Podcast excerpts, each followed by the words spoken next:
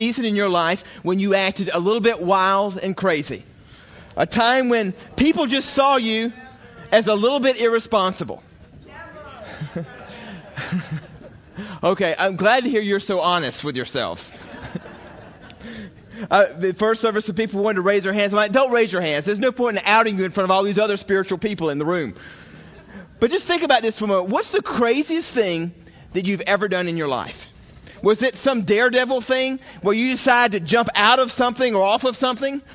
Was it that night that you um, went to that party and you drank a little bit too much and you decided to do things that you now regret?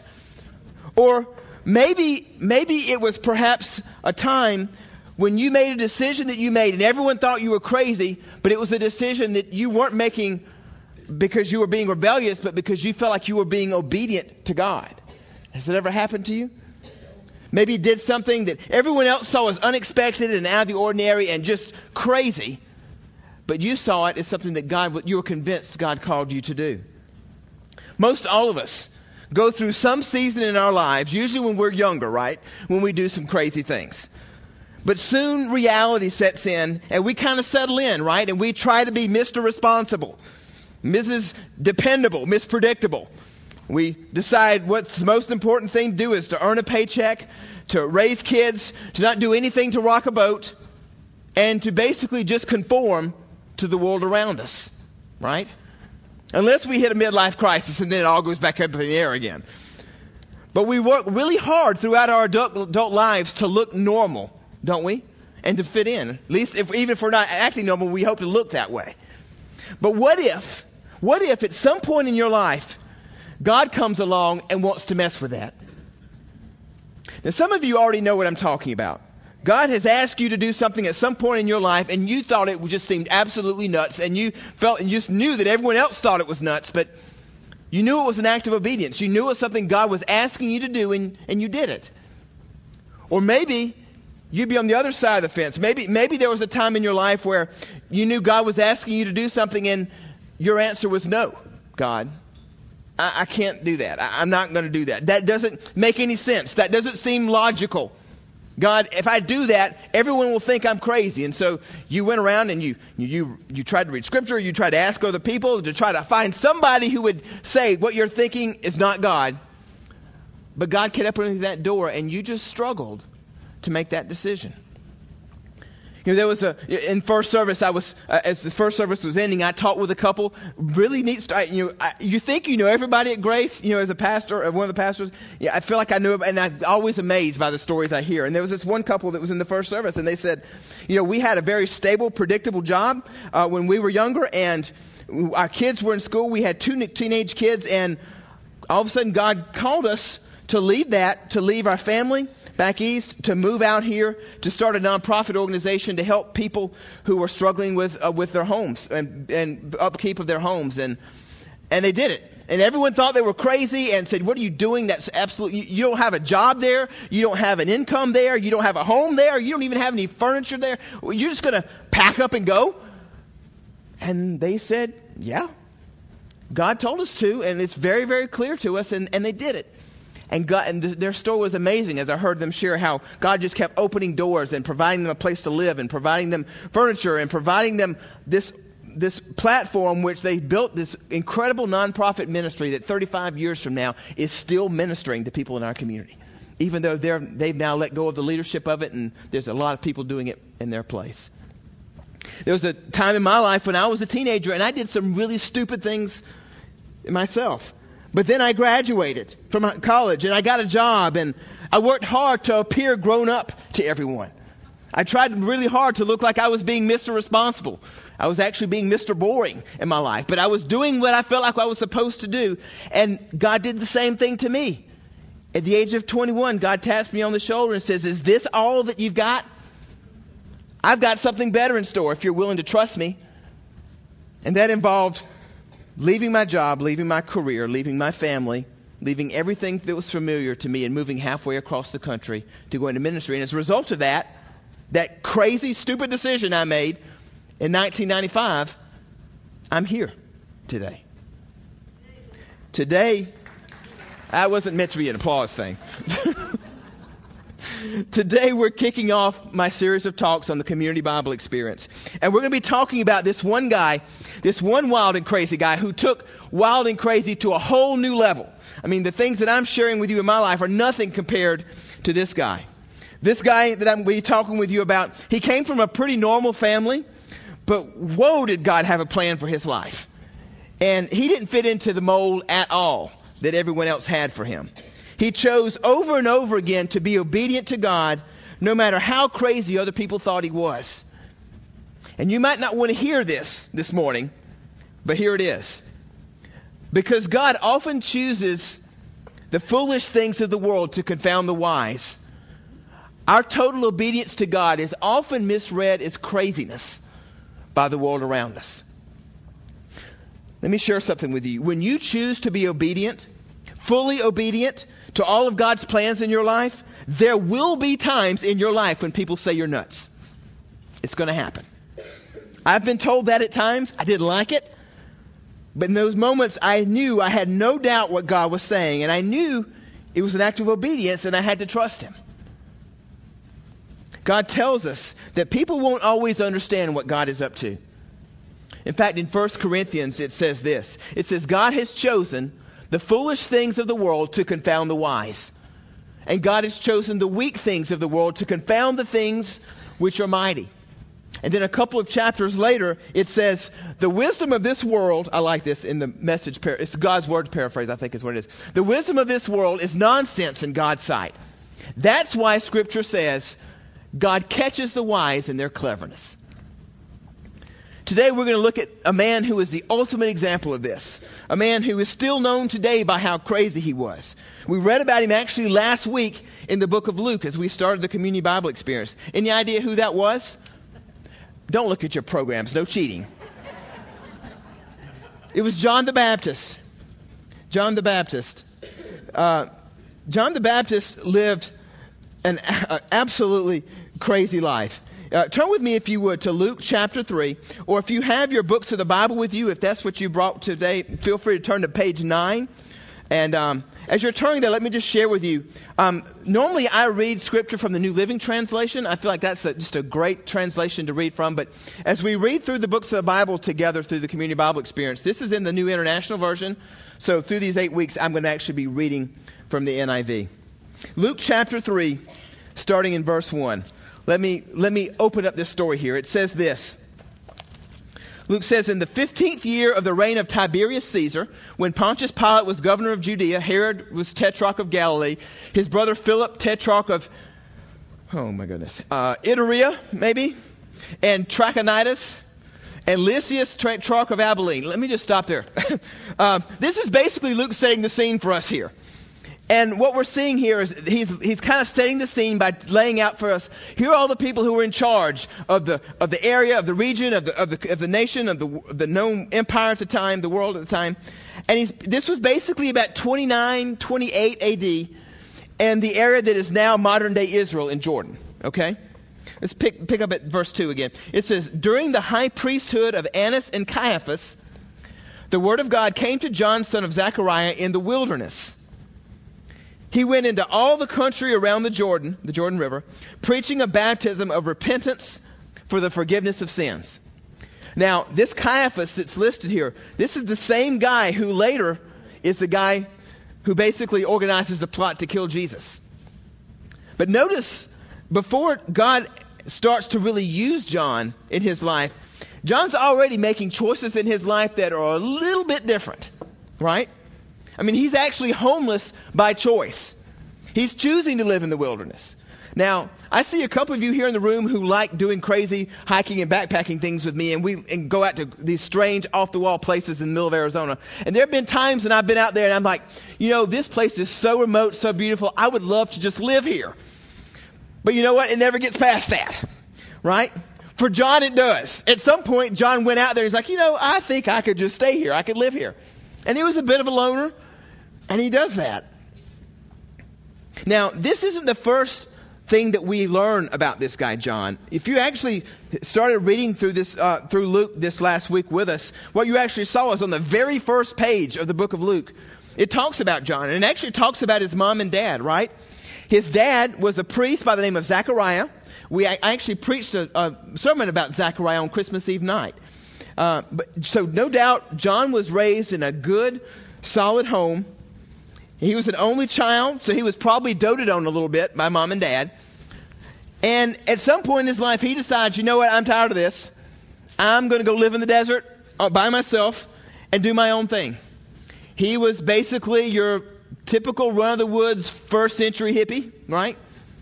He's sowing his wild oats, perhaps. Um, or maybe, maybe he was out there because God wanted him to be there. We don't know. Scripture doesn't say. But what we can definitely say about the life of John is this, and that John was the kind of person, he really didn't care about what other people thought about him, did he? He wasn't one who kind of wrung his hands and worried, well, what will people think of me? He did what he felt like he wanted to do and what God called him to do, and he didn't think twice of it. Now, there's another part in the book, in, in, in the Bible, that describes a little bit more about what this guy is like. It's actually, I um, believe, in the book of Matthew. It says this. It says, John's clothes were made of camel's hair, and he had a leather belt around his waist, and his food was locusts and wild honey. How many of you want to sign up for that one? Now, granted, there weren't any Kohl's or Mickey D's back then to go run and grab something to eat at. But it's important to notice Matthew brought this up because it was odd even then, 2,000 years ago in rural Israel. What John was doing was not normal. Some people thought actually because they saw the way he looked and the way he acted, some people actually thought maybe this is the prophet Elijah who died centuries ago and he's come back to life to come after us. And people actually were seriously considering is, is this Elijah walking around out there in the desert? So imagine, imagine this. Imagine you you know, you're one of these people that this story is talking about. Put yourself in the story. You're at the Jordan River. Maybe you're kind of playing out there having a picnic with your family. And all of a sudden this dude walks up wearing camel hair, eating, popping a couple of locusts, and he says, he, he starts shouting at everybody, telling them to repent because they're living in sin. I mean, imagine this. Uh, imagine how many of you ever been to Romero Pools uh, and hiked out there? Several of you. It's a nice hike that's not too far from here, where you can go hiking about four or five miles, and you can, there's a nice. Well, I bet it, the water's running great right now with all this snow melt. Um, but imagine you were out there this afternoon, enjoying yourself, having a good time, and all of a sudden this guy, this crazy, wild hair, smelly guy, comes walking out of the woods. He's wearing deer or javelina hide, whatever he killed out there, to wear his clothes. And he starts telling you to, that you're living in sin here in Oro Valley and you need to repent. What do you think your response might be? Okay, let's get out of here as quickly as possible. Right? But that's not how the people respond. It's really interesting. Um, I don't know. Maybe it was a small town and they just kind of knew he was Zechariah's boy. They knew he might, maybe was kind of different. But for some reason, they really actually listened to him. Um, maybe it's because um, they believed that he was the one that Isaiah and Malachi had prophesied about in the Old Testament, the guy who was going to come that was going to prepare the way for the Messiah. Maybe they knew a little bit about how the story of how he was born. It was a pretty miraculous story. His parents were old and they weren't supposed to have kids, and yet God blessed them with this child, and everybody just kind of knew when he was born, God's got going to have his hand on him. Maybe they're thinking back on that and thinking, this guy, maybe God's got his hand on him, and we should listen to what he has to say. You know, it's kind of unfortunate, though, as you read through the rest of John's life, how his life ends. If you look at um, verse 19, actually, on the top of page 10, it says this. It says, When John rebuked Herod the Tetrarch because of his marriage to Herodias, his brother's wife, and all the other evil things that he had done, Herod added this to them all. He locked John up in prison. Now, later in Luke, we see that he's still in prison. He was in prison for quite some time. And shortly after that, what we see not from Luke, but from Matthew and Mark's account of John's life is there finally came a point when King Herod's wife and niece decided they're just sick of John. They're sick of all the things he's saying, even from prison, how he's confronting their lifestyle and how it's a lifestyle of sin. And, and Herod's niece decides that she wants to have John's, John the Baptist's head on a platter delivered to her, and she got it. That story and all of its gory detail is in Scripture. But there were people, obviously, who didn't like John and they saw him as crazy. And God used him, despite all of that, to draw people back to God. Today, John the Baptist's life still impacts millions of people around the world. Christians and even Muslims. Did you know John the Baptist is talked about even in the Quran? There are Catholics and Orthodox people, Orthodox Christians all around the world who still celebrate, just as they do the life of Jesus, they celebrate John the Baptist's birthday and the day he died every year as part of the life of the church. John the Baptist is the patron saint of the Muslim nation of Jordan, believe it or not, as well as the island of Puerto Rico. So, what can we take away? What can we learn from this story today? This story of John the Baptist's life. If, uh, if our goal, which I hope it is for you, as you're reading through the Bible, through the New Testament, to, to find yourself in the story each week, what does it look like for you to find yourself in the story of John the Baptist today?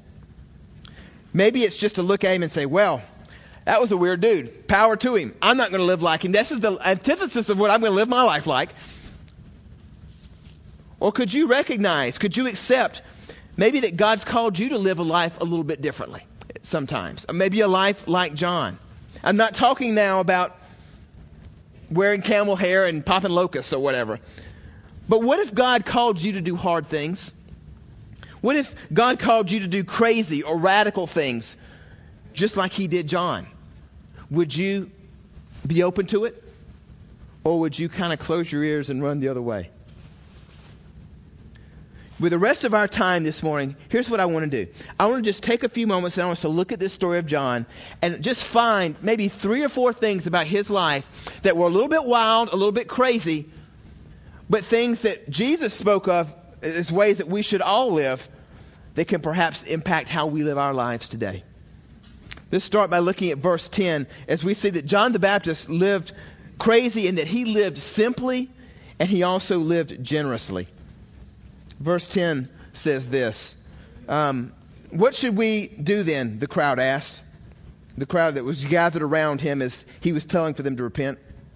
And here's John's answer. He says, Anyone who has two shirts should share with the one who has none, and anyone who has food should do the same. Isn't that an interesting response? He's telling them they're living in sin, and then they say, So what do you want us to do, John? He says, If you've got too much stuff, give it away. Don't keep more stuff than you actually need. Think about it. Honestly, how many of you have clothes in your closet right now that you haven't worn in over a year?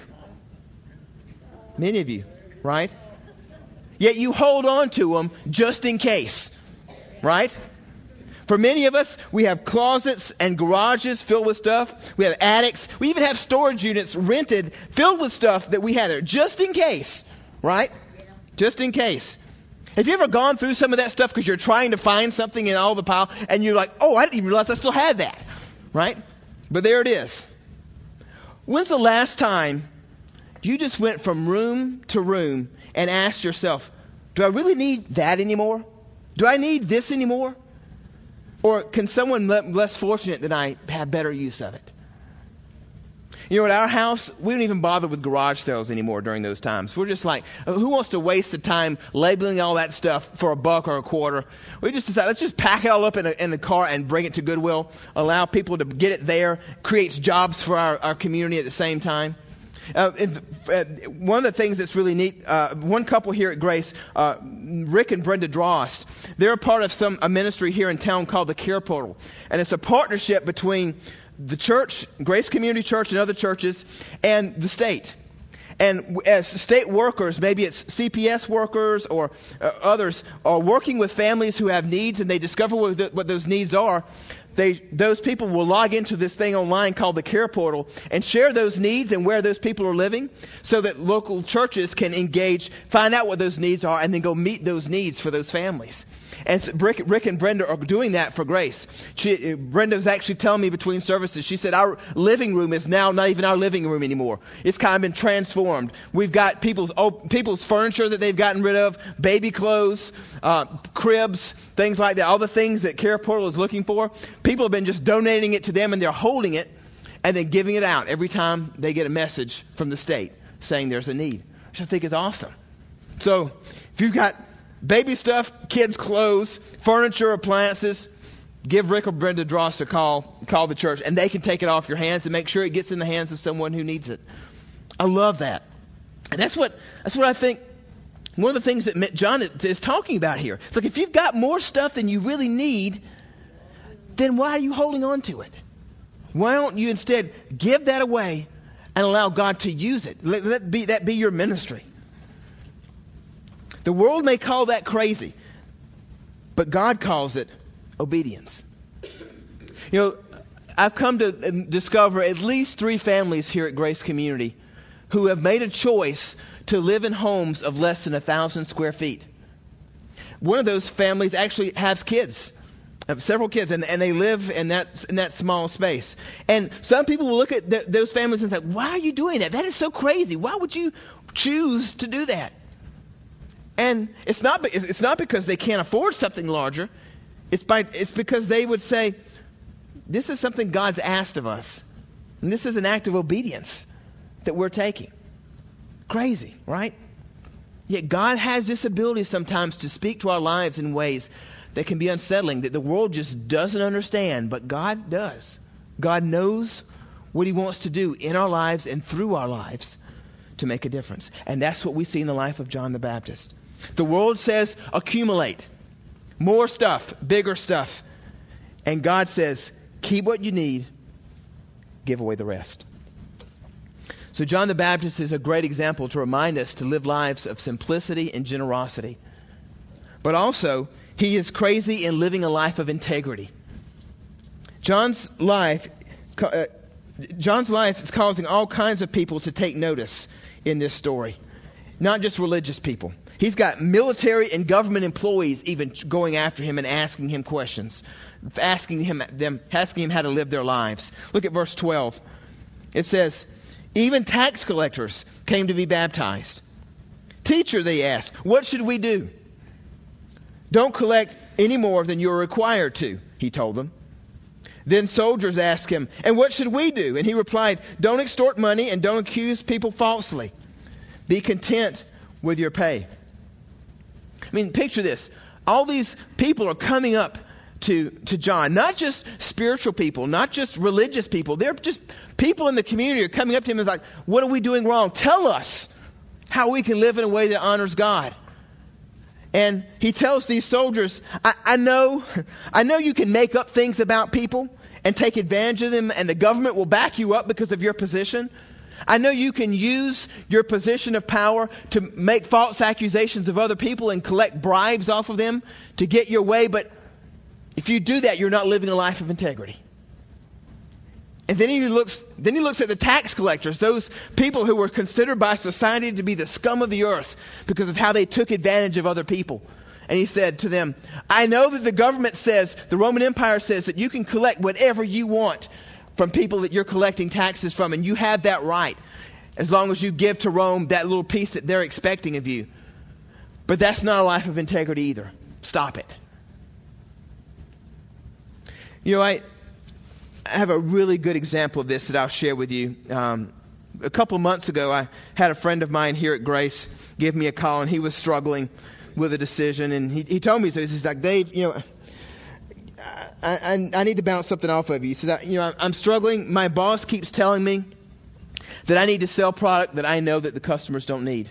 And that I need to I need to sell services to them that I know that they don't need, telling them that things are broken that I know aren't broken.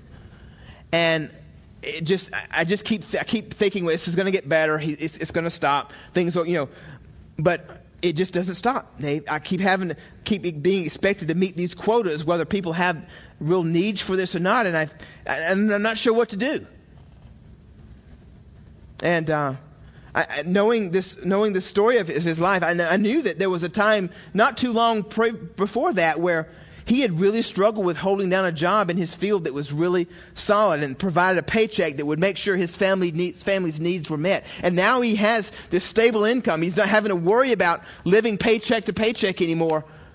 But there's this tension there. And he's like, what do I do? and at that moment, I put the camel hair on. I'm like, I think what's happening is, aren't, aren't you struggling because God's telling you to walk in integrity? And he's asking you to trust him? Wasn't the answer he was really wanting to hear. But he knew that that was what God was saying to him. The next day, I got an email from his wife. She said, When he told me that he was going to talk with you about his job situation, I prayed that God would speak through you and give us the answers we needed. I truly feel like God did just that. One of the things I tell my, our children weekly is that God and integrity go hand in hand. The one thing someone in this world can't take from us is our relationship with God and our integrity. When he told me that you talked with him about integrity, I knew that was God. As I typed this email, he's on his way to quit. He's on his way to the office to quit his job. A job God blessed him with almost two years ago when he had lost his job. We don't take that lightly. I know God has a plan, and part of it, I am sure, is to continue to remind me to surrender it to Him.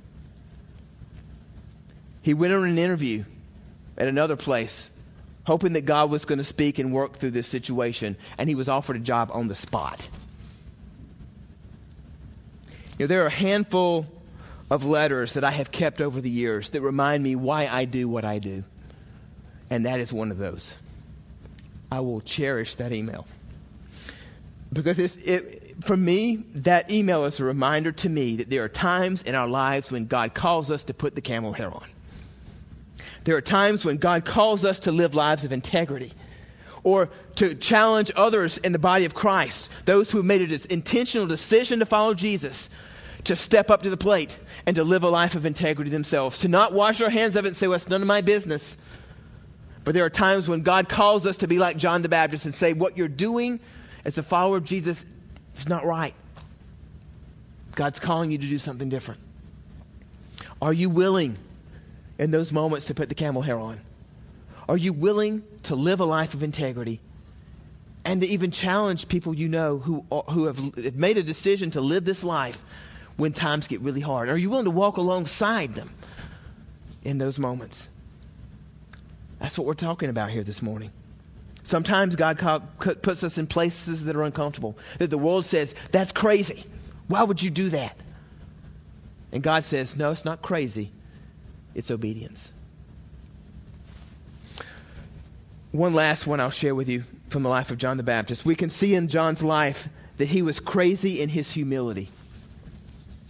Look at verse 16, verse 15. It says, The people were waiting expectantly and were all wondering in their hearts if John might possibly be the Messiah. John answered them all, I baptize you with water, but one who is more powerful than I will come, the straps of whose sandals I am unworthy to tie, untie. He will baptize you with the Holy Spirit and with fire. You know, it's natural to work to, uh, hard to be successful in this life and to do things for God that brings the love and the respect and the accolades of other people. And over time, that success and praise can cause us to look to ourselves and to take some of the credit. But what we see from Scripture is God tears down the proud and He lifts up the humble. People by this time, they were wondering if John the Baptist was the Messiah if he was the Christ. He had that much wisdom and that much influence in the culture around him. He could have, he could have expanded his ministry right there, right? Yet he said in that moment, I'm not even fit to tie the, untie the sandals of the actual Messiah. Another time this came up in another story in the, in the Gospels, and he said, No, I'm not the Messiah. Don't even look to me. Look to Christ. He's the Messiah. And then you know what he says? John says, He must become greater, and I must become less. Right? It's the life of humility. Let me ask you this morning how crazy are you at being humble? Not, not a false humility where you, you say the right things just to look, make yourself look better, but true humility Humility that constantly lifts others up and lifts Christ up, even when that means putting yourself down or by the wayside. Guys, God calls us at times to live the crazy life. a life that the world just sees as a little bit different, a little bit off. And whether it's to take a pay cut to live a life of integrity or to step out in faith to make a difference in the lives of other people, and we don't even know what the road ahead of us is going to look like. We can't get hung up on what the world says of us. As it says in 1 Corinthians 3 in the message paraphrase, I love this. It says, Don't fool yourself. Don't think that you can be wise merely by being up to date with the times. Be God's fool. That's the path of true wisdom. What the world calls smart, God calls stupid. so, what's it like for you to put the camel hair on? Do you need to speak up? Say the godly thing to others who might see you as crazy or naive or irresponsible? Is God perhaps this morning wanting to chip away at your pride or maybe your false humility to bring you to a place where you genuinely live a life of humility? Or maybe to live a life of simplicity and generosity? One day it'll make sense to us. It doesn't now. But God often chooses the foolish things of the world to confound the wise. Total obedience to God is often misread as craziness by the world around us. So may you wear the camel hair when God calls you to. May you wear it knowing that God, the world may call you crazy, but God calls you obedient. Would you pray with me? Lord, I want to thank you for this time this morning to be in your word. Lord, I'm excited about this experience we're going to be on here over the next few weeks as we read through the New Testament together, we explore it, and we see how we fit into the story of the New Testament. Lord, I pray each day as we are reading the Bible, and for some of us it's a challenge to just be faithful to do it, but Lord, I pray that every day that we do so, that it will be rewarding, that we'll come away from it seeing how you're speaking to us about the story of our lives and how we're to live in a way that honors and blesses you and that brings you glory. Lord, I believe there are many of us in this room today who are in the place that John the Baptist was in early on in his life.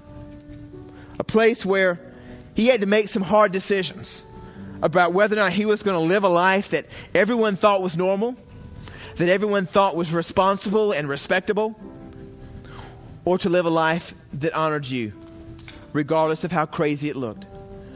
God, I pray for every man, every woman, every student in this room that you would give us the guts, the courage to follow through on what you ask us to do, to be relentless in our obedience. Yes, when we have questions, we Lord, that you would send us to the right people, the right godly people who can speak wisdom into our lives and make sure we're hearing your voice. Yes, to be people of God's word, and we, as we read God's word, it would clarify what you're saying to us. But Lord, in those moments when we know, when we know without a shadow of a doubt what you're asking us to do, God, would you help us to be like John? To be willing to live a wild and crazy life, to make those decisions that everyone else thinks is, is stupid in honor and obedience to you.